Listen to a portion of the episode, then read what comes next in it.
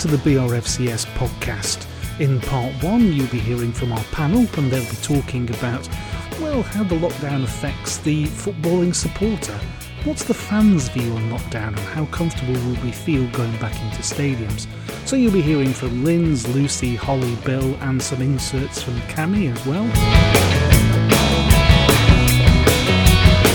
In part two, our guest is former Rovers player and, I've got to say, Rovers legend Mark Atkins, who will talk us through his career in football, what it was like playing in that title winning season, and what it's like when you've got to leave the club with whom you've just won a Premier League title winners medal. It's a great conversation. Hope you enjoy it.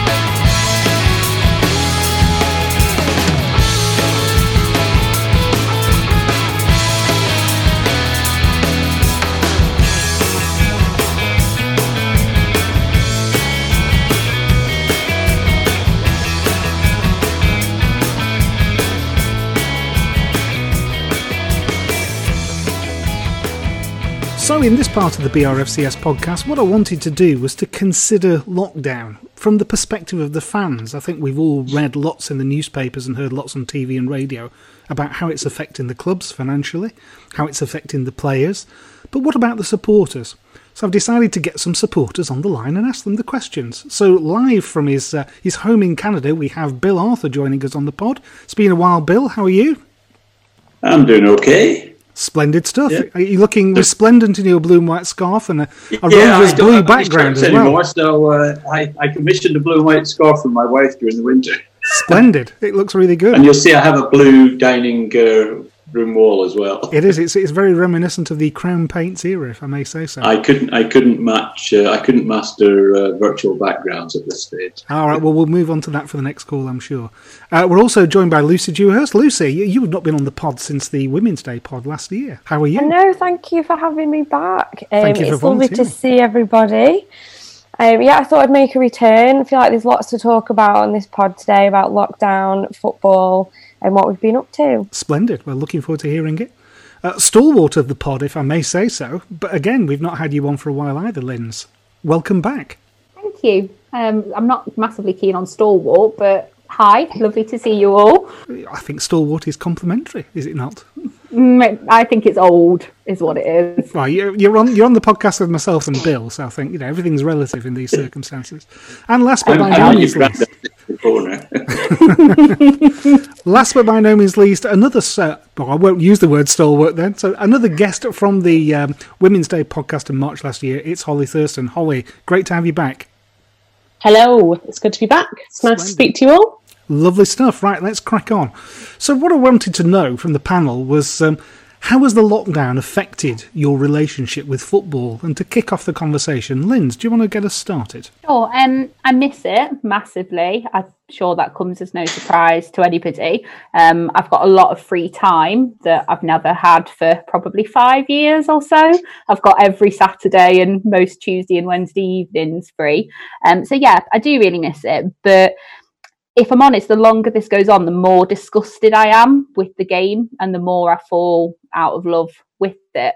So the sooner it hurries back, the better, because I think whilst the players are doing some amazing things, and our players in particular have been a credit to the club, the narrative sickens me. I hate it. I think it's disgusting what's being said. You know, 400 odd people have died today, and our biggest concern is when we can ask people to risk their health and their families' livelihoods to come back with no safeguards. So I just don't think they've covered themselves in glory, to be honest. Holly, where do you stand on this? Uh, yeah, I, I, do kind of agree with Linz. I, I, really miss football. It's something that I've grown up with. Um, it's something that is on in my house nine times out of ten. Um, there's always sport on, um, and especially football. With me and my partner both being really big football fans, so yeah, it's something that um, that I've really missed. Um, there's plans that we've made that we've not been able to do. Like we had away days planned. It's it's just not been the end to the season that we all hoped for. But at the end of the day, it is a luxury, and I don't think that I think we take it for granted. Um, actually, how much it is sort of it's it's not a necess- it's not a necessity for us. It's kind of something that we can do to have fun. Yeah, uh, fun being the opposite. like sometimes it's yes, not very fun, but um, occasionally it's fun. It, yeah, yeah, feels like there are certain aspects of the game where we're probably not covering ourselves in any glory, sort of trying to push things to happen because it fits a certain narrative that people want to happen. Yeah. Without thinking about people's livelihoods, people's families, people's safety. Um, I saw, saw not long ago that they've the EFL the EFL has put a statement out um, about how training won't be allowed to start before the 25th of May um, because they need to put in certain safeguards. So it just makes me think that yes, soon to me. Yeah, definitely. So it makes me think that yes, they are thinking about putting safeguards in, but 25th of May is two weeks away. Yeah. And I still don't feel safe walking down my high street. I think it's just made me appreciate how much I actually love the game. Um, really missed watching Rovers, Inter, and football in general. Um, so, yeah, it's just made me realise uh, just how much I actually love the game and how much I miss not being able to watch it um, on a regular basis. In fact, it's made me realize just how much I love sport. Um, I tend to watch all kinds of sport, and um, through the lockdown and with all these events being cancelled, you know, all the golf, cricket, snooker, whatever sport, uh, it just made me realize that um, what important part sport uh, plays in my life and exactly how much I consume. So yeah, it just made me appreciate it more. Bill, you have a slightly different perspective, I guess, from overseas because you are more used than anyone on this panel, certainly to watching Rovers on telly and on screens yeah, yeah. and keeping up remotely. What's what's the mood like in Canada? I mean, you, are under vaguely competent leadership over there, which is a luxury no longer afforded to uh, to the UK. Yes, you, you, could say that. I mean, I, I, I miss it like everybody else does. Uh, probably not to the same extent because I'm not going to live matches, but you know, I, have got iFollow and I have DAZN because uh, we don't have it on main, we don't have Premier League on mainstream TV anymore. It's all on DAZN. So you know, I have those subscriptions, and at the weekend, you know, it's just part of my Saturday morning. I I'll, I'll get up and I'll switch on iFollow and watch Rovers, uh, yeah. and then I might catch up on some Premier League games during the day. So I miss that aspect of it. But having said that, where we are now, coming into summer, we'd have been into the close season anyway. But during lockdown, I mean, it's two months uh, we've been in lockdown basically. Uh, I had two weeks in quarantine after I came back from uh, England. And, you know, you're looking for things to do. It'd be nice to have some sport on the TV. Uh, I have to say, I appreciate the BRFCS uh, rewinds, Ian. Thank you. Uh, I've, I've enjoyed those. I've enjoyed doing them. I have to say, it sort of rekindled a lot of memories and uh, yeah, and lots of things I you, you forget. You miss the first time, yeah. But you know, so I don't miss the. Um, I don't have the contact that the rest of you guys do with going to matches and so on. But but generally, I do miss it. Uh, I think I agree with. I think Linz, you said it's it's dispiriting to see that the way everybody's just looking after their own interests and the squabbles that are going on you know, with the, there's no there's no common way forward here, and they just keep squabbling from day to day, whether it be the EFL, the Premier League, the FA, the managers, the players, and you know, I think that's that's been really poor. It feels quite tawdry to be talking about whether yes. three clubs should be relegated and yeah. whether there should be playoffs and whether there should be this, that, and the other in neutral grounds in the context of over 30,000 people that have died in the UK. I have to say, that's it. It's very odd. Lucy, you're, you're the nearest we've got on the panel to uh, an NHS professional. So, uh, from your perspective, professionally and as a football fan, how's the lockdown affected your views?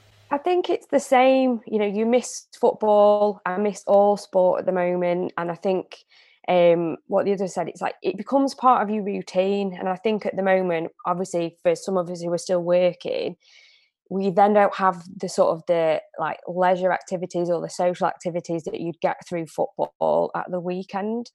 Um, and I think as well, like the last game I went to was Derby away, and I really don't want that to have been how we we finished that season as well. um, For obvious but, reasons.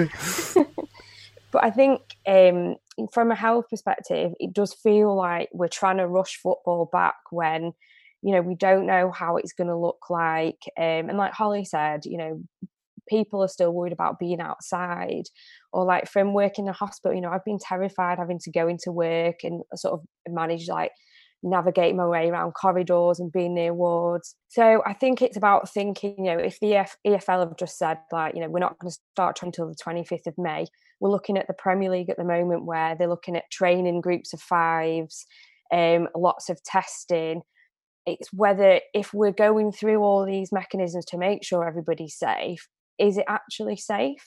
Would be the question. And it'd be like, you know, do we have the resources to test enough people and all the players to continue the Premier League.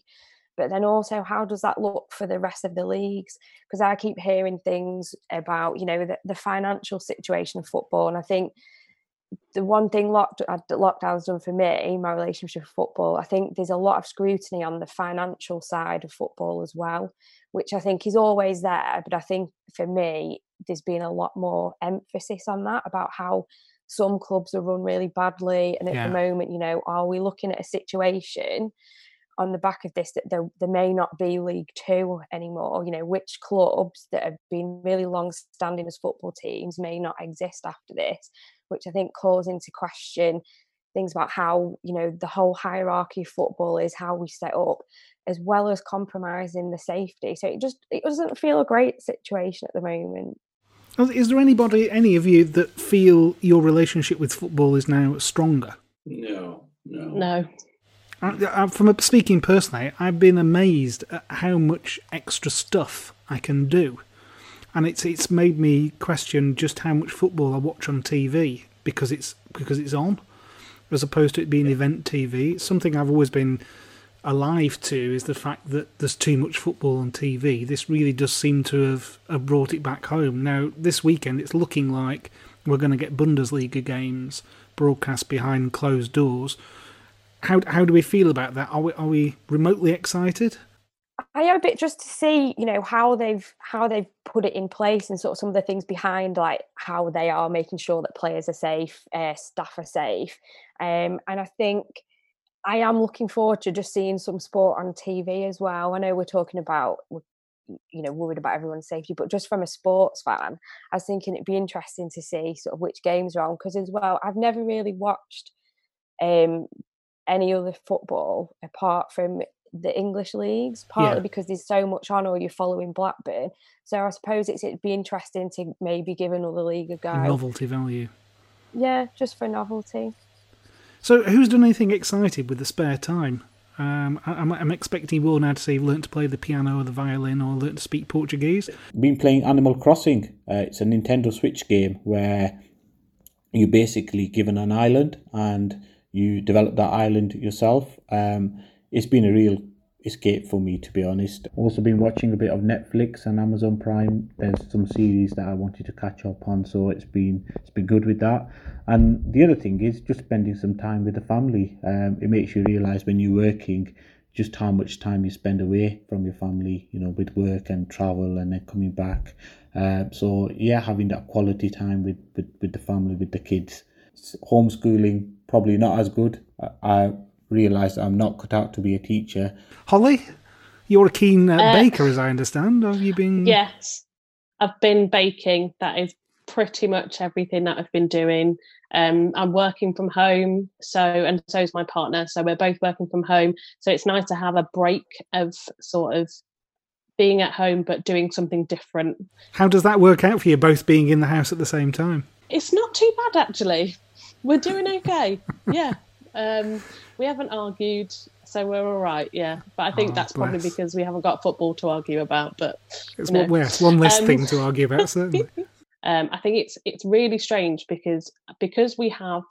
I'm quite a social person anyway, so along with football, I've I've got always got kind of plans at the weekends um, and at the minute, because there's not really anything going on and I'm not leaving the house as much, it feels like everything's rolling into one long week. Yeah. It doesn't really feel like it's a weekend. It's that period so, between Christmas and New Year, isn't it? If you've got the time off. Yeah.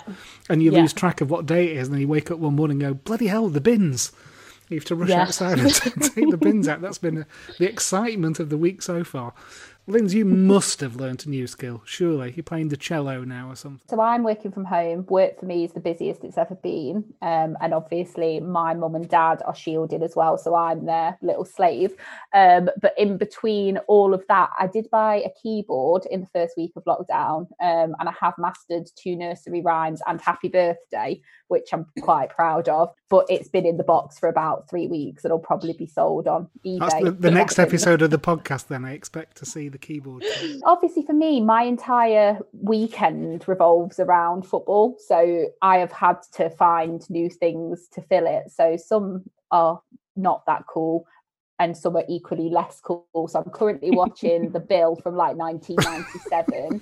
Um, that's really enjoyable. The keyboard, yeah, nothing, nothing of any mass. How many miles have you put on your car in the last uh, six weeks? So I filled up at the beginning of lockdown, and I've used two bars. Um, so bearing in mind, I brought my car brand new when I was 30, and I'm 33, and it's got 87,000 miles on it. 86 um, and a half were done in the last. Yeah, following Rovers. So yeah, my, my car is just a very pretty ornament outside my house now. So Mine's covered in cobwebs. Uh, around the tyres, which is which is extraordinary. It's just not moved. It's got about an inch thick in dust uh, uh and cobwebs all around it. Bill, uh, what have you done? Well, first of all, have you had any more spare time? Because you, of course, have the luxury of being retired. Is this just a continuation yeah. of the norm for you? Or? Well, no, it is different. I mean, although um, we're retired, so you know, we we used to having the time. You were saying, you know, you didn't watch a lot of football. I think I probably watched more because a lot of the things I want to do, I can do during the week anyway. Uh, so going back to the Bundesliga, I'll probably have a look at it this weekend. I'm not over excited about it, but if I have nothing else to do, I'll, I'll, probably watch it. So it is slightly different being retired, but at the same time, uh, you know, every day is like the, the last day. So there's always things to do during the week. Uh, the week is fairly structured. The weekends are fairly free. Um, it's just that at the moment, you know, the weeks are fairly free as well. Uh, I've been I've sort of been honing some of my uh, photography editing skills, and I've I've been doing some video work as well because uh, I decided, much in, in the way of the Rovers Rewind, uh, Ian, I went back and looked at all my photographs and stuff from when I started bowling at our local club from 2012, and I've been doing videos of season reviews. And I'm Fantastic. 2016 now, so so my my skills in video editing are getting better. I went back to my genealogy research, so things like that. Um, Holly, when football does come back, then with crowds, how will you feel about it, and how comfortable will you be? I'm really not sure. Um, I probably leave my house um, maybe two or three times a week at the minute, and I feel really anxious when there are a lot of people in the high street now, and I kind of find myself shaking my head to myself like why are these people out? kind of thing. Um, so i'm really not sure but I, I, think when it comes back and i hope that it comes back when it's safe to do so it is a celebration. More people do come back to, to ewood especially. Um, i do hope that it is kind of a bit of a okay you've gone without it you've all said that you missed it so much so let's kind of show how much we have missed it yeah um honestly don't know how i'm going to feel until i'm in that moment yeah, I think when the first time that tickets go on sale is going to be intriguing. I think age mm-hmm. or your medical history, for that matter as well, will, will, certainly play a big part in, in a lot of people's decisions to come back. Lucy, yeah. from your perspective, will you be there for the first game or will you just be a little bit more cautious? Think it's about trying to understand where we're up to as a country in the pandemic for when it comes back. And like you said, I think everybody has been affected very differently in the lockdown whether you know based on very different personal circumstances health reasons that they might have i think anyone's well i'd say anyone i'd be feeling really anxious about going back but if we're in a position as a country where in the pandemic sort of very a few amounts of new cases or it been eradicated mm. completely then probably you'd probably I'd probably feel a lot safer. Yeah. But it's about if it came back in the next couple of weeks, I don't think I'd want to be in a situation where I was in a big crowd. So I think it's more about the sort of how we're doing politically and with the pandemic based on how I feel about football coming back. Yeah, I do wonder um, what the circumstance, the success criteria will have to be. I mean, that announcement on Sunday that talked about starting to open things up on the 1st of July. I, I I can, you can only speak for yourself. I certainly won't be rushing out to restaurants and bars on the 1st of July. I think it, you know, you've got to you've got to try and crank start the economy. I get that, but this is this is a massive public health situation. Linz, how comfortable will you be going back into a crowd?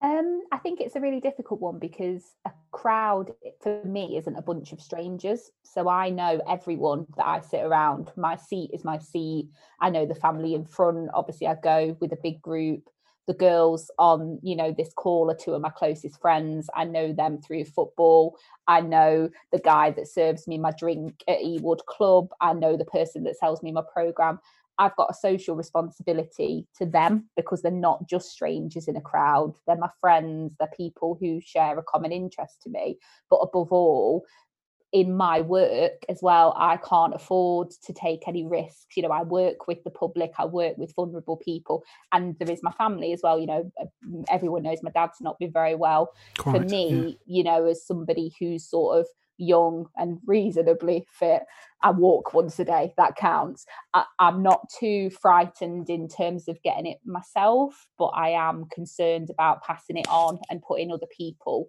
at risk, and and that is my worry. But at the same time, it's a huge part of my life. It Blackburn in particular is is my second home, and the idea of not going back there for a massive length of time fills me with another type of sadness. So it, yeah. it's risk assessing. We're risk assessing all the time what's best for us as individuals and best for our club as well because if those bums aren't on seats we may not have a club to go back to Mm, it's it's that's going to be a very interesting tale. It's one to see how it unfolds. But uh, we've mentioned it already. But the League Two and League One clubs, of course, the vast majority of their income comes in through uh, gate money, through the turnstiles, ticket sales. As you get higher up the league, there's a greater amount of um, of sponsorship income, which is which is terrific. You know, the likes of Manchester United will still have their um, peanut sponsors in Kuala Lumpur or whatever. But as you move down the pecking order, it's much much harder. So Rovers arguably are in a stronger position through their ownership, but having said that, Venky's core business won't be unaffected by this. I'm sure that they've still got uh, challenges themselves, so it's a long way from being certain. We've got to be very, very, very careful, and I'm on the side of the debate where I would rather the season be cancelled than it come back and it lead to infections. We've got to protect the players, got to protect the people at grounds. You know, apparently for a Premier League match to be played behind closed doors, it will still need 300 people. Uh, we've got to be absolutely careful that this pandemic is under control. The risk for of infection has got to be below the 0.2% R rate that the government talks about before we can even start thinking about coming back. So I'm not comfortable about it. But once it is back and it's safe, then I think there still will be some apprehension the first time I go to Ewood and there's a crowd there. But I think that'll be just with life in general, you know, going on the train, on your commute, going into work, in an office, busy office environment, going to a restaurant, going to a shopping centre. I think all of these steps are going to be difficult because there there will be that thing in the background. Is this person infected? Is this person uh, going to make me ill?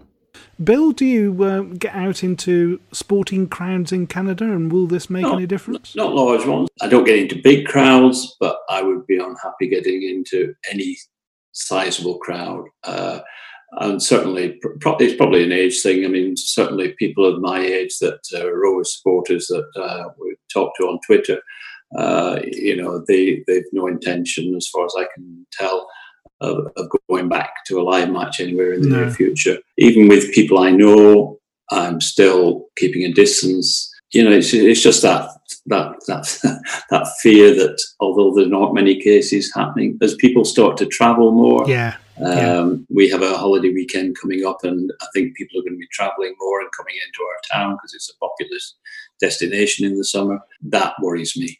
Uh, I would I would just keep away from crowds generally. Mm, it's going to be well. there was a joke in there, which is possibly not appropriate. So it's going to steer away from crowds. So going to Ewood really shouldn't be a problem. I, I, know, I know there are some wisecracks about it being a thirty-two thousand seater capacity, so we could have three yeah. seats each or something like that. Which uh, yeah, I've been there in the five and six thousand. yes, but of course it's it's getting to the ground on public transport and all the rest of it that brings the challenges. It was a great disappointment to me, having not been to Ewood for years, having planned our holiday in March and April.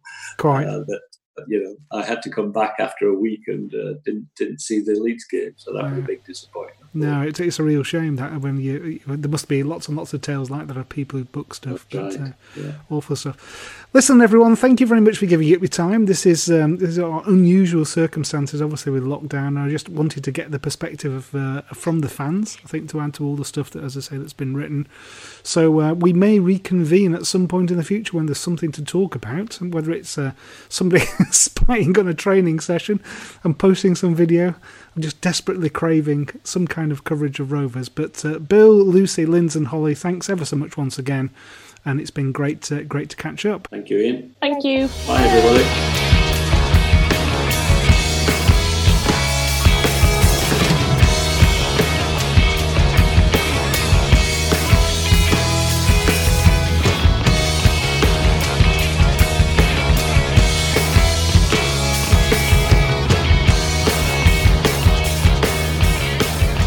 And now it's our exclusive interview with Mark Atkins. So, welcome to the BRFCS podcast, and thanks, as I say, for, for giving up your time and joining us.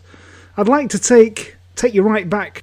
What's your first footballing memory? When did you first become interested in, in football as a sport? When I was probably, you know, five, six, seven, you know, that sort of age. I think I was always kicking a football around. Yeah.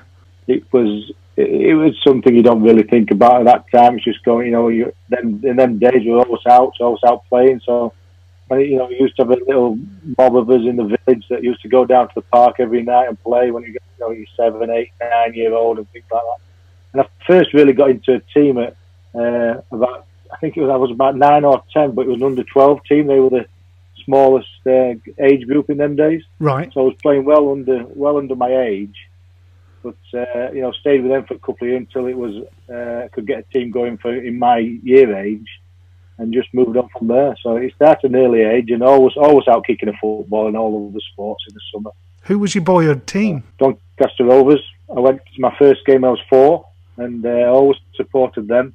Went to Leeds when I got a bit older. Used to go to Leeds as well with some of my mates from school. They were Leeds fans, so I used to go along with them. But uh, it was always Doncaster Rovers was my team when I was young. That'd be at the old Belle Vue ground. Not the best facility and everything, but uh, great ground. Some great players up there as well. You know, obviously, it was only the third and fourth division, but uh, Peter Kitchen was a big hero of mine when I was young. And uh, Ian Miller, he was one of my uh, favourite players when I was young as well. Oh right, how, how the world turns around. So when, when did um, when did Scunthorpe arrive on the scene? Then how did you come to sign for them? Well, just like I say, playing the football, the school's football and everything. I, I got into Don, Doncaster boys team from under 12s to under 15s. Under 15s was a big year. Uh, you used to play in the, the you know the, the national cup first thing in that season. But around all summer holidays, I was going to Doncaster and training. You know, been picked up and asked to go down there. So I go down there. I'd been to Barnsley. I'd been to Leeds. So I was doing quite a few. Yeah. But uh, nobody really. I got to 14 and nobody. Then you could sign your schoolboy forms, and nobody really came in and said, you know, would you like to sign for us? I was still flirting around a few places. And a scout came to me and said, do you want to come for a trial at Scunthorpe? So I said, yeah, I'd love to. So I went on a, it was the end of season, Sunday afternoon. I went to this uh, pitch, middle of nowhere in a, in a park. It was just, it was not, you know, the facilities were nothing there. Just turned up and oh, the glamour. out and yes. played. oh, yeah. There, there, must have been 50 or 60 lads there, all, all looking to do the same thing. You played two 30 minute games. Nobody said a word to you. You know, you just got told where you were playing and what you were what you were doing, and then just off off home and went. And uh, you know, went, went back to Doncaster. Never thought of it. And uh, I just went upstairs and got got in the bath as I normally do after playing a game. I was I was laid in the bath and there was a knock at the front door. This is true story as a anything. And uh, my, my, you know, never thought of it. And my sister comes running upstairs knocking on the door. You need to get out of the bath. You need to get out of the bath. And I'm saying, well, I'm all right. No, I'm in the bath. I'm all right. No, no, no. You need to get out the bath. So I gets out the bath, puts some clothes on, comes downstairs. I've only got Allan Clarke sat in my front room. Oh wow! Who was then the Scun- Scunthorpe United manager yeah, yeah. with a form on his knee saying we want you to sign schoolboy forms. And uh, you know, from then on, I just went all the time. I did my first pre-season at 14. I was coming up to my 15th birthday in August. So and then it was just a case of you know going when I could, school holidays or things like that, and uh, keeping involved. But I, you know, from the first day I went, I, I trained with the first team all the time. What was it like when you made your debut? How nervous were you? Well, I wasn't nervous at all because I knew nothing about it. So right. how it how it turned around, um, I'd, I'd, got moved up. I mean, I played in the intermediates, was under 18s for for a good couple of years, and then then you get moved into the reserves. Uh, you know, and you play in the reserves, and, and there was no thought of really getting anywhere near the first team because I was still at school. Yeah. So I was still doing my schoolwork and um, you know just training when I could, and I, I started getting asked towards the back, probably the last three months of the season, to go on away trips. Now I used to, I, I used to. There was three different lads who came from Doncaster, and they picked me up uh, to take me to training and things like that, and to games when I was going to games. Yeah. And uh, they knew everything what was going on. So this one, I'd been to Crewe, I'd been to Rochdale, you know, all the nice places they were taking me. the glamour again. And, and, uh, yeah, and getting to the game in April, Wrexham away. And I'm thinking to myself, well, you know, I'm definitely not going to go there. It's miles away. Not, don't want to be going to Wrexham. And uh, the manager then was Frank Barlow, who was a big influence on my career. He taught me a lot when I was young.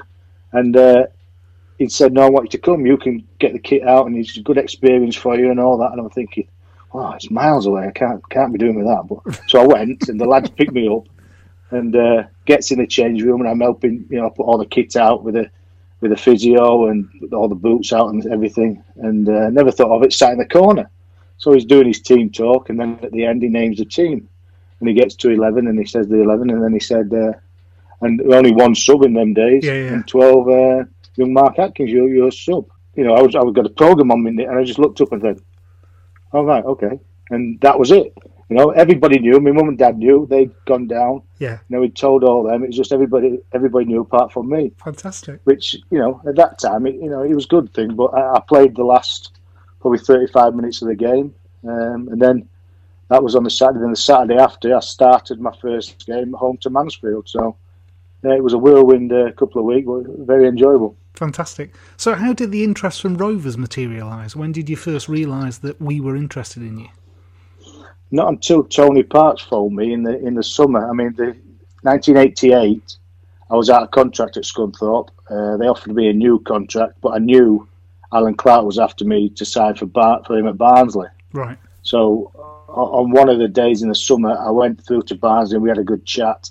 Uh, he offered me a, a, a, decent deal, but he said to me, uh, they had Joe Joyce there playing at right back at the, at the time. Uh, he said, I want you to play in the reserves for probably a year, and Joe will move on and you'll take his place, which was fair enough, I thought. So I was all set to start. I said, well, we'll go away, we'll think about it. But I was definitely, you know, saying, yeah, I'll sign for Barnsley. The next day, the phone rings and it's Tony Parkes. And he said to me, "Oh, you know, Blackburn Rovers been watching you for quite a while. We'd like to come for talks tomorrow." So yeah, yeah, fine. So up we come. Um, sat in the room with um, Don and Tony, and uh, me and my dad, and basically they took us first chips up in the John Lewis, and it sealed the deal. So it, it, was simple as that. But you know, the, the thing that Don and Tony said to me is that I'd be playing straight away. Yeah. You know, Chris Price had gone. Uh, they wanted somebody straight in to play right back, and you know, I was the one they wanted, and so it, you know, the, the money was exactly the same as Barnes offered me. So it's nothing to do with money. Yeah. It was a case of better opportunity for me, and uh, the best best decision I ever made, really. So, what was Don like to play for? He's been on the podcast as a guest, and I think he's very fondly remembered by many Rovers fans. But as a manager, how did he bring the best out of you? Well, he liked the sound of his own voice. Put it that way, he's uh, he could talk for England or Scotland, should yes. we say? Yeah, definitely But, Scotland. uh, yeah. Yeah, uh, really nice fella. You know, couldn't say a bad word about him. You know, training was Tony took a lot of the training sessions, and he'd step in when he needed to, or say what he wanted to say. He had his his little quirks that he was bothered about all the time. A lot of you know throw-ins. He was mad on throw-ins. If you ever give a bad throw-in away, he'd, he'd you know, really pick that up and, and little things like goal kicks. In them days, you could run back and pass it straight yeah. back to Terry Gennoe, you know. Yeah. So I remember one day uh, played away at Bournemouth and last last couple of minutes, Terry kicked one out, they headed it back, and the lad went through and scored. And he uh, he had a right go at me for not going back to pass it back to Terry again. I was nowhere near the ball, but that was just his ways. But yeah, I really enjoyed playing for him. To be fair, I thought you know he, he was really uh, unlucky uh, the way things went when Jack came in and you know, they really wanted to push forward, and yeah. I don't think he was. He, he couldn't really attract the kind of players that when Kenny came, he needed. Yeah, I think Mike Newell was, was probably the catalyst because I know that, that it was certainly rumoured in the press. You'd know firsthand that we were interested mm. in him, and I think Don had gone in for him, and he just he just couldn't get him to drop down a division. And then I, I don't. He was probably Kenny's second or third signing, I think. Uh, yeah, I think that that was a big thing, wasn't it? I mean, uh, I mean, the best signing he made was Speedy. I mean, Speedy was outstanding. Oh, you know, for the, the season we had him, it's a shame we couldn't keep him. But yeah. you know, he was he was exceptional. And like you say, we tried to get Newley to come in as well, and he wouldn't come. But then as soon as Kenny came, he came. So yeah. there was definitely something in that. Who was it that converted you to a more regular midfielder? Then was that Mackay or was it uh, was it Kenny? It was Tony. Oh, um, Yeah, I mean, the, the first game I ever played in midfield for for Blackburn was uh, away at Derby after Donna got the sack. The first game, Tony took over, chair and caretaker. He put a we number of youngsters in, didn't he, that night? He did. Really Lenny Johnrose, Lenny John Craig Rose, Skinner, yeah. Jason yeah. Wilcox. Yeah, yeah. They all played, yeah. So, he, but what what basically happened? I mean, my first season, uh, 88, 89, I, I ended up playing six, every first team game, 60 games. Me and Scott Sellers both played 60 games. And even then, in them first two years, uh, sometimes you play in the reserves yeah. because they didn't have enough players, you know, just to fill yeah, gaps. Yeah. And, and, sometimes he'd say to us, "Oh, I'll go and play midfield," or something like that. So he must have seen something. It's not a position I'd ever, you know, played as a professional. I played it as a, a kid, and I mean, in the Doncaster boys' days and all that, I was a midfield player. But uh, it was just out of the blue, really, and you know, you have to give him a lot of credit for seeing what he saw, and and it really took my career to another to another level, really. So when Kenny came in uh, how big a, a, change was it in that dressing room? What what were you expecting, and how did the legend live up to the reality? Well, I think we knew something was going to go off because of Jack's involvement. You know, as soon as Jack said, you know, he was going to come in, he's going to put money in, he wanted to get into the Premier League or the, the first division as it was then. Uh, we knew some things were going to happen. Obviously, Don had a, his first crack at it with a bit of money, not never really worked for him. And then when Kenny came, you just thought to yourself, you know, people were murmuring that Kenny Dalglish is interested in coming to the job, and you think to yourself, he's never going to come here. You know, wh- why would he? After what he'd done at Liverpool, he'd left Liverpool because he, you know, he's getting fed up with it all. Why would he come to Blackburn? But obviously, he saw something in Jack as well. You know, and he knew there was a project there for five years. They wanted to win the Premier League, so you know that, that's that's the thing that brought him. It, it was just a totally different environment. You know, the the training levels rocketed up. You know, better players coming in all the time made it made it even better, and uh, it was just it was just a fantastic time. You know. What was he like as a man manager? Kenny, I always say Kenny during the week was just a player. You know, you never you never see him really speak to you about anything during the week. It was all down to him joining training. He'd have his, have his little says and stuff and things like that. Uh, one of the best players in training every every yeah, day, I would yeah. say. You know, still still could do it. Just He's his legs wouldn't take him yeah. as far as he probably wanted. But uh, you know, he, would have a laugh and a joke and everything. But when match days come, he was just totally different. He was focused. He knew what he wanted to say.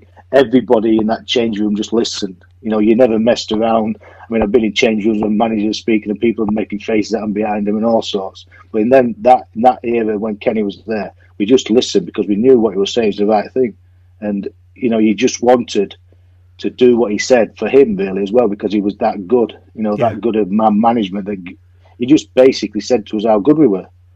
You know, you could beat these comfortably. You're, you're the best team going. You know, get out there and prove it, sort of thing. But it, it's uh, it was all positive things. So was Ray the technician? Yeah, I mean Ray took every session. You know, as soon as he came in, he took over from Tony. I mean, Tony helped him and that, but uh, Ray was absolutely fantastic. He gave us a way of playing, which I'd never known before. Um, like a pattern of play that we were sticking to. Whoever played in a city was got a system together. Where whereas before it was a bit off the cuff. You know what I mean? You knew your positions and you knew what you're supposed to do. But with Ray and Kenny, you knew exactly where you should be with the ball, and more importantly, without the ball. It, you know, we did a lot of work without the ball to stop teams playing against us to make the best that we could be. Yeah. You know, we did a lot of play, you know, going forward, but you know, I'd say probably 60, 65% of it was defensively. So we knew exactly what to do, and that helped us moving forward. Building on a solid platform and all that. Yeah, sort of definitely. Yeah. So what went wrong with those run of sixty feet? What suddenly fell by the wayside? Because I can tell you now, as a fan, it was a hairy old time. God knows what it must have been like as a player. Uh, yeah, you should have been playing in it. Yeah, well, yeah. Oh, to be quite honest, you know, we were running away, we'd won it. Oh, it yeah. As simple as that, we'd won it. it. It was all over. But the big thing that happened was Mike Newell getting injured. You know, it just showed you how much we needed him in that team. Yeah. To play alongside Speedy. You know, it was there was a great partnership and once he got injured and we lost a couple of games, it, it didn't look like we were going to get another win anywhere down the line. Like a totally different team. It was absolutely yeah. extraordinary. So, yeah. what, what, about poor old Duncan Shearer then? What, he was kind of like drafted in, obviously, to be the new replacement. Um, yeah, well, I, I actually played with his brother at Scunthorpe, you know, years and years back. Okay. Yeah, and uh, he was the same. Couldn't hit a barn door. Duncan was a great lad, and he'd always score goals wherever he'd be. He scored a handful for Swindon. Yeah, yeah, loads and loads, and it, it, was funny that he just couldn't he couldn't get it get it right for, for us there, and uh, you could see the, the frustration in him, you know, yeah. in training and and in the games. It just weren't happening for him. Yeah, it, it, was it was a strange old time. It really, really was. But we managed to claw it back, obviously, after that fabulous mm. win at Plymouth to get to the playoff final. What was it like in the week leading up to the playoff final? Then, how confident was the team? How nervous were you about what was what was at stake? I think we knew that you know after them six losses, if we could get in the playoffs, we knew we'd stand a good chance. And I think our our biggest um, t- rivals, should I say, were Derby because they spent yeah. a lot of money. And I think whoever was going to get through that game were going to be favourites for the final. Yeah. And I think you know them two games against Derby were great, great games of football. You know, unbelievable. The first game was just something some game you'll never forget. It, yeah. was, it was magnificent game of football. Uh, well, that, that first twenty minutes at Ewood was just absolutely extraordinary. Yeah. The number of people that were sort of sat there in the crowd, go, I can't believe this. Yeah, and then once we started scoring, I, I, just wanted another five minutes because I felt we'd get another two or three. And we had one disallowed that was never disallowed. and I squared it for Speedy for his hat trick. Uh, which would have been another one which took it away. But we, we, you know, like I say, the second half we were we were outstanding. They couldn't get in it, and you know we should have probably got a couple more. Yeah. But great game of football. Was... I think, you know, to answer to your question, I think in a one-off game, I think we'd have put backed, our, backed ourselves against anybody in that division. And what was it like walking out at Wembley and seeing all the fans there and the atmosphere and the noise? Yeah, you didn't think I didn't think much to it. Um, lead up to the game. I think the week before it was just normal, and you know I wasn't that nervous night before or anything. We, I mean, I roomed with, with Scott Sellers uh, at that time, and we, we had a good night's sleep, and we were ready to, you know, to go. But as soon as we started getting near Wembley, and we, we came in round the back uh, where the old changing rooms were, yeah. and it was all Blackburn fans, yeah. and it, it was just unbelievable the atmosphere as we were coming in. You know, the everybody's screaming and waving and that. And as soon as you get in the changing room, it's it just gives you a lift straight away. Uh, and then to, to come out onto the pitch and through all, all our fans are at that end, yeah, it was just something else. And that's when you felt yourself, wow, you know, this is a different experience to what I've had before, but something I'm going to enjoy. Yeah, the uh, the missed penalty though kept it nail biting to the end. Typical Rovers. Yeah, I mean Newley had obviously scored the first one with Speedy going down in a in a heap, as he as, as winning we call the him. penalty, as I think yes, they say. Yes, definitely. But uh, yeah, I mean, the second one, the, the, keeper brought me down, and you know, it was a definite. And I, I, I thought he would score. Not, I don't see Newley miss many penalties. I, I, yeah. I had big confidence in him scoring, but it didn't happen. And then I missed a sitter. To be fair, it's my biggest regret I've had my whole career that ball came across the six-yard box, and I tried to be too precise and not go for the corner. I tried to make sure, and the keeper made a good save, but just one of the things. But managed to hold on. I think Leicester played well. To be fair, the second yeah. half put under a lot of pressure, and uh, we managed to get through. I think it was payback for some of those other playoff heartbreaks, though, particularly the one at Crystal Palace. That one still rankles with me. And the fact yeah. that George Courtney was the referee at Wembley was just uh, yeah, it was it was a, it was definitely a strange thing. When I mean the the Crystal Palace was was devastated. You know, I think it was probably one of the probably the best thing that happened to us as a football club because I don't think we'd have been able to compete at that time. You know, for him to be the referee after making such a yeah. a bad mistake in that yeah, game, for the referee in the playoff final was just you know, you thought to yourself he was going to give us something. My word, did he always want? Absolutely. So the Premier League kicks off, and we signed um, a promising young lad called Alan Shearer. What was he like in training, and what was the impact that he had on the squad? Well, we must say, uh, if we were doing running sessions, he was the worst runner in the world. Uh, he was always at the back, and not just at the back, miles behind everybody. He just couldn't get his head around running. But as soon as he brought the balls out, he was, you know, you know, he smashed goals in from all over. Loved, loved playing football. Loved getting involved with things. But great finisher. Uh, I mean, when we first signed him, we, he, he, I think he came. We were going to Hibs for a pre-season game. Yeah and he came and he came and played. I think he played first forty five minutes, and he was awful. And we were looking round in the change room at half time, saying to ourselves, "What the bloody hell we got here? You know, we can't can't do this, can't do that." And uh, but he uh, obviously when that first game came at Crystal Palace, he showed everybody what it was all about. Yeah, yeah. I, I didn't see the Hibs game, but I went to the West Bromwich Albion pre-season game uh, where yeah. Simon Garner had just gone to the Albion, and uh, like you say, he was he was just anonymous. Then he picked it up at the edge of the area, took one touch, bang, top corner, yeah. and there's sort of a visible sort of like, oh my word, what what, what have yeah. we just seen? And you thought, yeah, we're onto something special. But as you say, those two goals at Crystal Palace really, really raised uh, raised the bar certainly. So, from your perspective, when Dalglish went out and signed the likes of Paul Warhurst and David Batty, what was the, to what extent was the writing on the wall? Did you think? How did you react to those guys coming in in your position? I, I mean, you know, it got to a stage when Kenny had been there for a while that every Thursday there was a new player coming in, mm. and it, it, got to a bit of a joke that everybody got in there half an hour earlier on a Thursday, just sit in your place, all changed, ready to see who's coming through the door. You know, we'd be having bets on saying, man, who's, yeah. who's coming through today and whose position is he going to take? But I always felt, especially in the first season, I always felt I was part of that team. You know, I played quite a few of the games, did did quite well. Obviously, when he signed David Batty, things changed because that's fantastic football. You know, one of the best midfield players I've ever played with, ever seen. To be fair, I mean, he could do things that people people say he's a square passer or a back passer. He's not. He's got a great range of passing. Yeah, you know, could do a lot. Looked after himself. So great player. And I had no argument. You know, you know what I mean. It was difficult for me to go in and say, you know, Batty and Sherwood aren't doing it. You know, we're, we're still going second in the league in, in 93, 94. And uh, so it was really difficult. I only think he only played eight games or something like that and never really got going. So it was difficult. But the, the big thing for me is that teams had come in for me and asked to speak to me. And the first thing I do is go and see Kenny. And I say to Kenny, you know, do you want me to go or what's the situation? He said, no, I want you to stay. Every time he said, I want you to stay. And I never spoke to any club that came in and made an offer for me because I felt wanted. Right. And, uh, you know, I was very pleased I did, obviously, with championship season. Yeah. yeah. Yeah. So in that, in that title winning season, after finishing fourth and then finishing second, I think the expectations had been raised and we were the main challengers to Man United. what, to what extent was the, the sense in the squad that this is our year? Uh, I don't think there was. I don't think nobody talked about this. You know, we can win the league.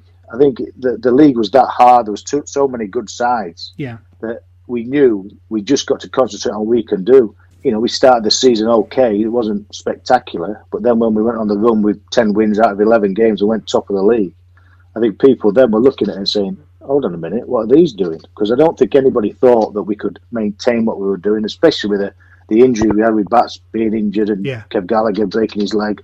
You know, two big players for us. Really, it was it was probably, I think, probably November, December time and we really had a look at it when you know, we were top of the league and saying, you know, we can really do something here, you know.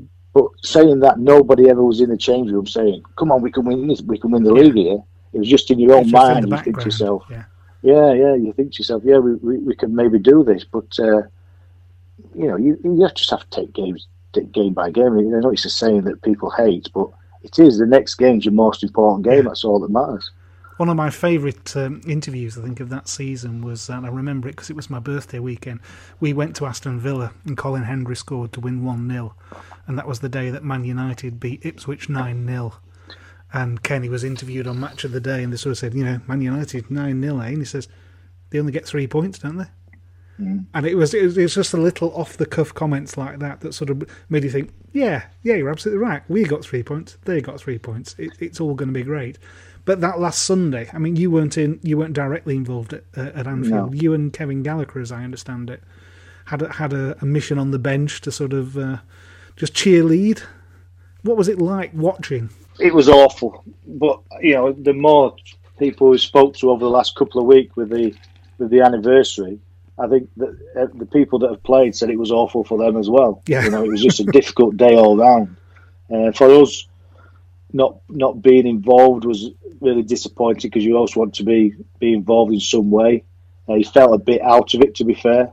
But uh, Kenny, you know, he tried to keep us involved, and we was in the change room beforehand, and he basically said to us, "You know, you're going to be nervous or anything. Go and get a drink. Go and have a drink before the game. Might settle everybody's nerves and calm me down and that." So we went in the. We tried to get in the players' lounge and couldn't get in there. And so some guy said, "Oh, come in the sponsors' lounge." So we went in the sponsors' lounge, and uh, we was at the bar. We had a couple of, we had a, ordered a drink, and there, there was somebody singing in the lounge, and uh, we just thought was a singer that they have all the girls. It thought a bit strange because sponsors' lounge usually quite quiet. I don't know people talking and that. Yeah. Somebody singing. He's round the corner, so we couldn't see who it was. Yeah. Uh, 10, 15 minutes later, Neil Razor Ruddock comes around the corner. He's got he's singing on the mic. Good He'd God. been out all night. He was still still half drunk, I think, and uh, singing away to everybody. So that that settled his nerves a bit. But we had a couple of drinks and then onto the bench, and you know it was uh, very nervous times because at one stage, you know, you could see it falling away from us. Oh, I mean, I was sat right against the, the tunnel, and um, of, of the other side of the tunnel was a Sky Sports guy with a monitor. Yeah, and he was watching the Man U West Ham game, and all he, he kept going, holding his head, and oh no. And, and everything like that. And uh, it, it, was horrendous. Oh, they've just missed another chance. They're all over them, and it was like it's only a matter of time before they're going to score. So I, I, did think at one stage we needed to win. We needed a goal from somewhere. Yeah, yeah. I mean, everyone was sort of saying, "Oh, Redknapp's goal has killed it," but of course, at one-one it was uh, it was still on a knife edge even at, even at that point. But the the, uh, the pictures that always sort of stick in the memory were Tony Gale sort of like leaning over and then jumping up and mm. it, and then utter bedlam breaking out. What was the uh, what was the post match celebration like? Um, can you remember any of the post match celebration?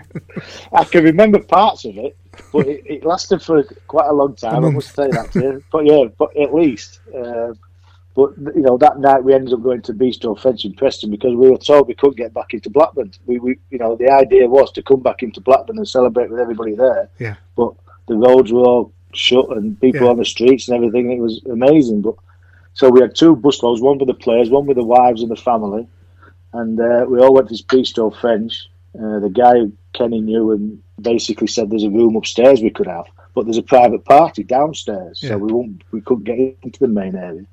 Uh, so we were in the, in the upstairs, we were partying away, and within an hour, an hour and a half, we're down in the party, and with a, a band on, and on, every all lads on the stage, we're all dancing away. just fantastic. But uh, yeah, it went on for a few nights. I must say that, especially with those lads that lived in Blackburn, we was. Uh, we was out quite a bit. Yeah, why not? Indeed, why not? Indeed. It's. Uh, I owe you an apology, by the way, because I did an online quiz the other day about the uh, that came up about the anniversary, and one of the questions was who was the third highest scorer after Shearer and Sutton, and I plumped for Tim Sherwood. Yeah. And I think you. Well, I think we got the that. same, didn't we? We got the same, I think. I think you. Uh, I think more, more, in the league than, than he did. Yeah. I think that, that sort of t- tipped it over the edge. So uh, yeah, the goal scoring machine that was Mark Atkins came through. well, that's that's the A in SAS, isn't it? Nobody ever said that. Very good. Yes, yes. We'll have to have to make more of that. Put the that one forward now. Yeah, the commercial possibilities are endless. And all the rest of it. But no sooner had that happened, and you know the, the summer passes by, um, and then Wolves come in for you. So what was what was the story behind that? Well, Graham Taylor had been onto my agent all year for that for 94, 95 and wanted me to go early early on in the season, really. Um, but I stuck it out because I was playing, and I thought, you know, I'm going to play. I want to, I want to keep playing in the in the Premier League. It's simple as that. Uh, I was out of contract. Uh, no contract offer came all season, which I found a bit strange after I'd been doing so well. I thought I might have had an offer of some sort. They made me an offer at the end of the season, uh, a two-year contract, which would have took me to nine years at the club. Um, not on great money, I must admit. It, yeah. it, was nowhere near what anybody of the top players were earning. Um, I mean, during the championship season, I was getting more for winning a match than I was on my basic wage. Wow. So that just sums up what I was what was on, yeah. Uh, things like that. So it wasn't something where I could have said the money changed it that I would have stayed. Uh, what what we did say to him is that yeah, I'd sign for that if they could give me another year and I'd have a testimonial. Because uh, obviously that was the way forward in them days. Yeah, in those um, days that was the, the reward, wasn't it? For... Yeah, so that they turned that down and said no, that's the offer you you're getting. So we started. I started, so I still did make it. You know, Wolves still wanted me to go, but I thought, you know, I'd, fight, I'd, I'd had a good season. I thought I still could probably play in the team. Um, so I stayed all pre did all pre-season, still out of contract on a month-to-month contract. Didn't get going really. They, you know, chose to play uh, Batty and Sherwood and didn't get in the team. I only played, I think he only played one game really. I think, and then the Champions League game I played in. Um, but I think he only played. I mean, he put me on the left wing in the Champions League game, and you know I didn't really think that was viable. I think he was just trying to get me a game, but yeah. it wasn't probably the right thing to do because I think there's probably better players who could have played out there. You know, it's in that sort of, situation. Yeah, yeah, yeah. So, so it, it was strange. It was hard. You know, I think I didn't didn't. I got to a stage where I didn't feel wanted by the club. Yeah. You know, after after I think I thought I'd given good service, and you know, I think should have got a bit better deal. They never budged on the deal at all. That was it. And then got to September, October, I think it might be September, I think. And Wolves came in again for me, uh, made a good offer. Blackburn wanted double. They offered a million pound, and Blackburn wanted two million. I had to go in and basically say, you know, you're not doing me any favours either way. Yeah. Either offer me a contract that's yeah. worth of a two million pound player Absolutely. at that time, yeah. or yeah, or, or let, me, let go, me go for one million. You know, so in the end, they agreed to one million. So I went, I went uh, and spoke to Ray and basically said to Ray, look, you know, same as I did with Kenny, you know, will I play?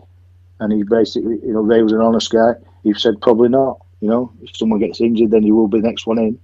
So, but the minute probably not. So that just made me mind up. It was time to move on, which uh, it was a sad time for me because I, I, love the club. You know, I love living in, in Blackburn. It was a great place to live. But that's come round and you know, I can't can't lie. Wolves offered me double. You know, so it, it was a no brainer. It was a good club, another good club to go to. We're trying to get into where we were in the Premier League. Yeah. Yeah, because they seem to be using the same sort of model as you said. There was Derby County, Blackburn, yeah. and Wolves, all with sort of like the, the benefactor owners that were that were trying to move it forward at that time. So what what was the what was the what was it like playing down at Wolves then? How quickly did you feel at home there? Oh, very straight away. Fantastic place. You know, really, really good fans as well. I mean, yeah. I rent, rented a house in the middle of the town. You know, I was about three minutes away from Molineux.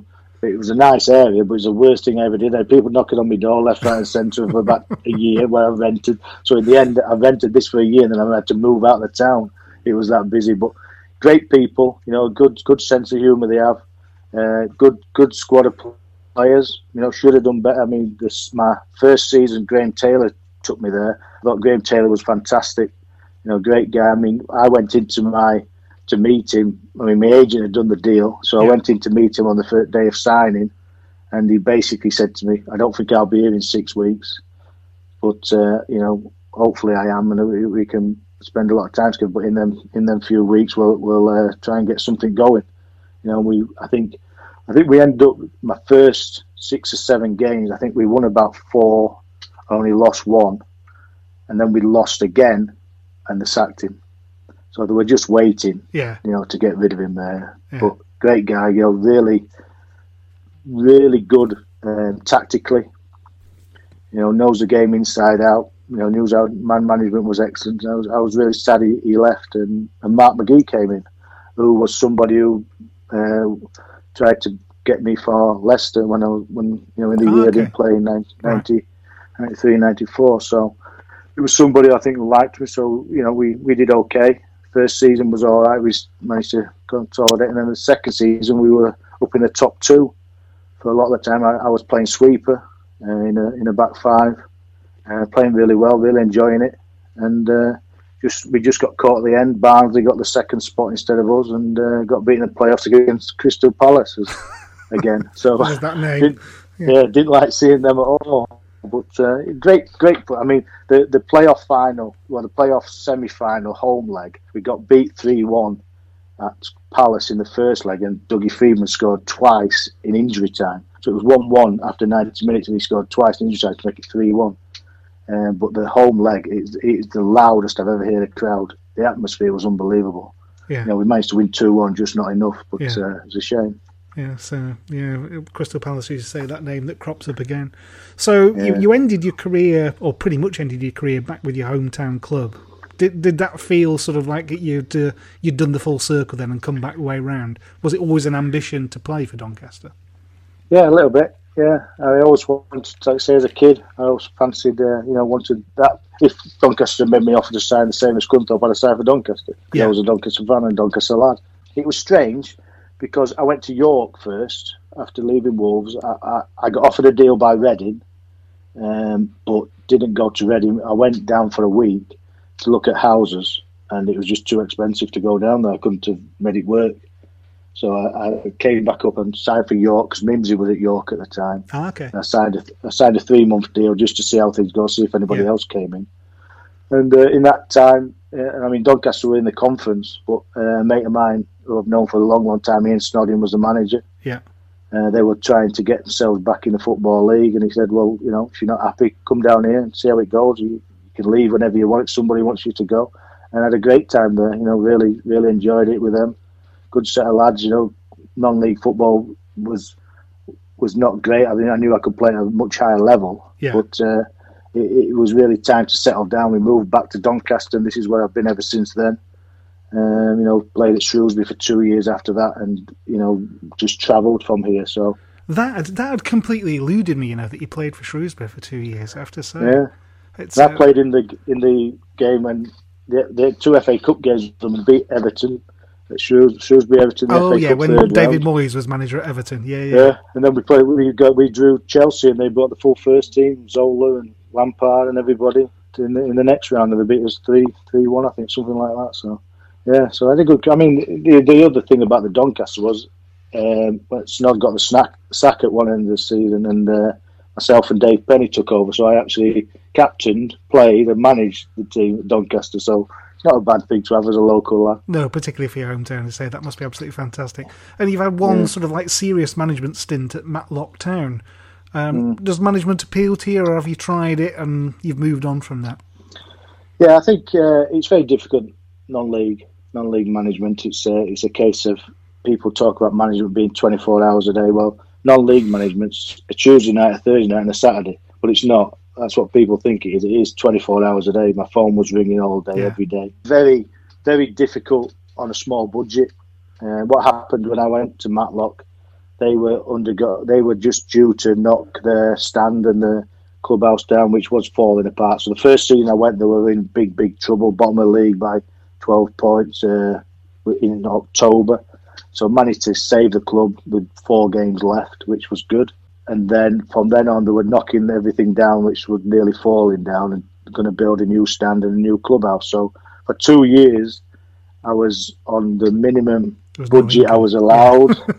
you know, there was no no scampi chips. Yeah. no, nothing like that. So uh, and the thing with non-league players, they will go somewhere else for ten pound extra, even if yeah. it costs them twenty pound to get there. Yeah, it's uh, it's that sort of thing. So it was difficult, but yeah, but really enjoyed it. You know, really enjoyed it. I had six full seasons there, and then the seventh year it was just time to to call it a day. I just had the, had enough. I resigned, and and then luckily Andy phoned me and asked me to do a, a radio game. And so that's where the know, broadcasting thing since. came in. Yeah, yeah, yeah. Excellent stuff.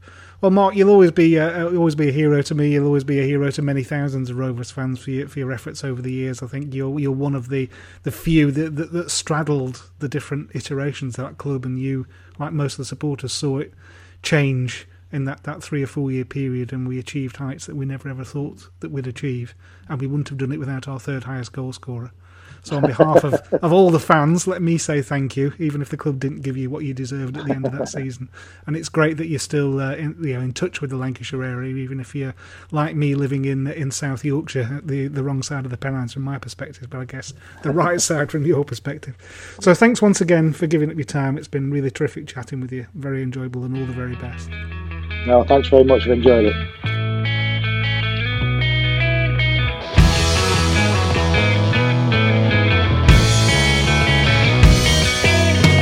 Islands, uh, I've had to ring you. I've got an idea. Go on, but you're going to have to be quick because I'm halfway through listening to the BRFCS podcast. Picture this the Riverside stand, the big redevelopment. Okay. Okay, bear with me. We're going to take out all the seats. I've got it. Safe standing. Oh, no, no, no, no, no. It's better than that. We replaced the whole lot with sunbeds. What? You bet. I've actually just got a Rovers beach towel from the Terrace store, and it's absolutely fantastic. High quality, retro Rovers design. Mine's based on the 1995 away kit. I like the sound of that. You could be onto something. Where did you get it from again? I got it from the terracestore.com. All the podcast listeners get an exclusive discount by entering the discount code BRFCS at the checkout.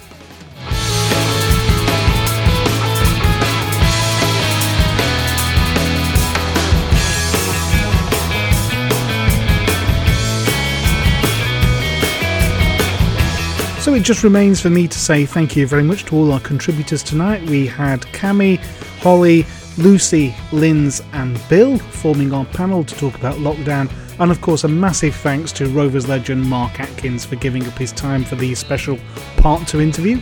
We also have to say thank you to our sponsors, terracestore.com. Make sure you enter BRFCS to get your 10% discount. And last but by no means least, to the guys in the Symmetry Band for all the music used in this and every episode.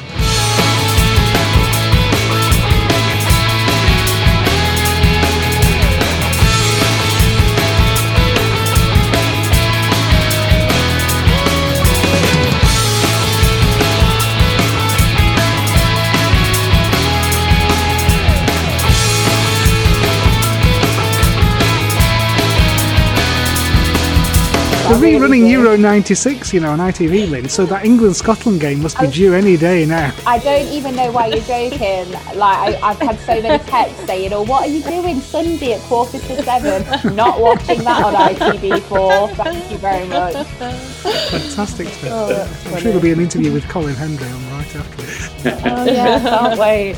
Bye, guys. See you Super. soon. Thanks once again, Bye. everybody. I really, really appreciate Bye. it. Cheers. Bye.